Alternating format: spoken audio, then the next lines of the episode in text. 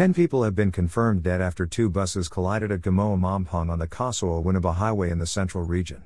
The incident, which occurred on Sunday, August 22, has also left several others in severe conditions after sustaining various injuries. The injured have been taken to the Winneba Trauma Hospital for treatment. The deceased are said to comprise of six men and four women. Information reaching Joy News reveals that the two buses made wrongful overtaking resulting in the gory incident. The Boss bus with registration number GN 4741 10 is said to have been coming from Takoradi to Accra, while the Diploma bus with registration number G 6262 19 was from Accra to Ivory Coast. One of the survivors, Emmanuel Kwaku, who was on board in the Boss bus, narrated the unfortunate incident to Joy News.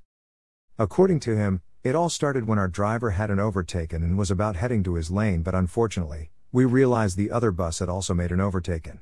Our driver then tried to prevent the two buses from colliding, but before we realized it, the other bus had hit us from behind. He alleged that the diploma bus was at top speed, adding that about six persons died on the spot. Reports have it that two persons, including Emmanuel Kwaku, survived the accident. The Winneba Municipal Fire Officer, Henry Asiedu, who also confirmed the incident, noted that when his officers reached the scene, they immediately worked to free persons who had been trapped in the buses.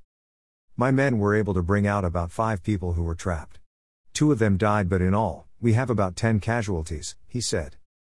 Meanwhile, the 10 remains have been deposited at the Winneba Trauma Mortuary. Source: MyJoyOnline.com, Joy News.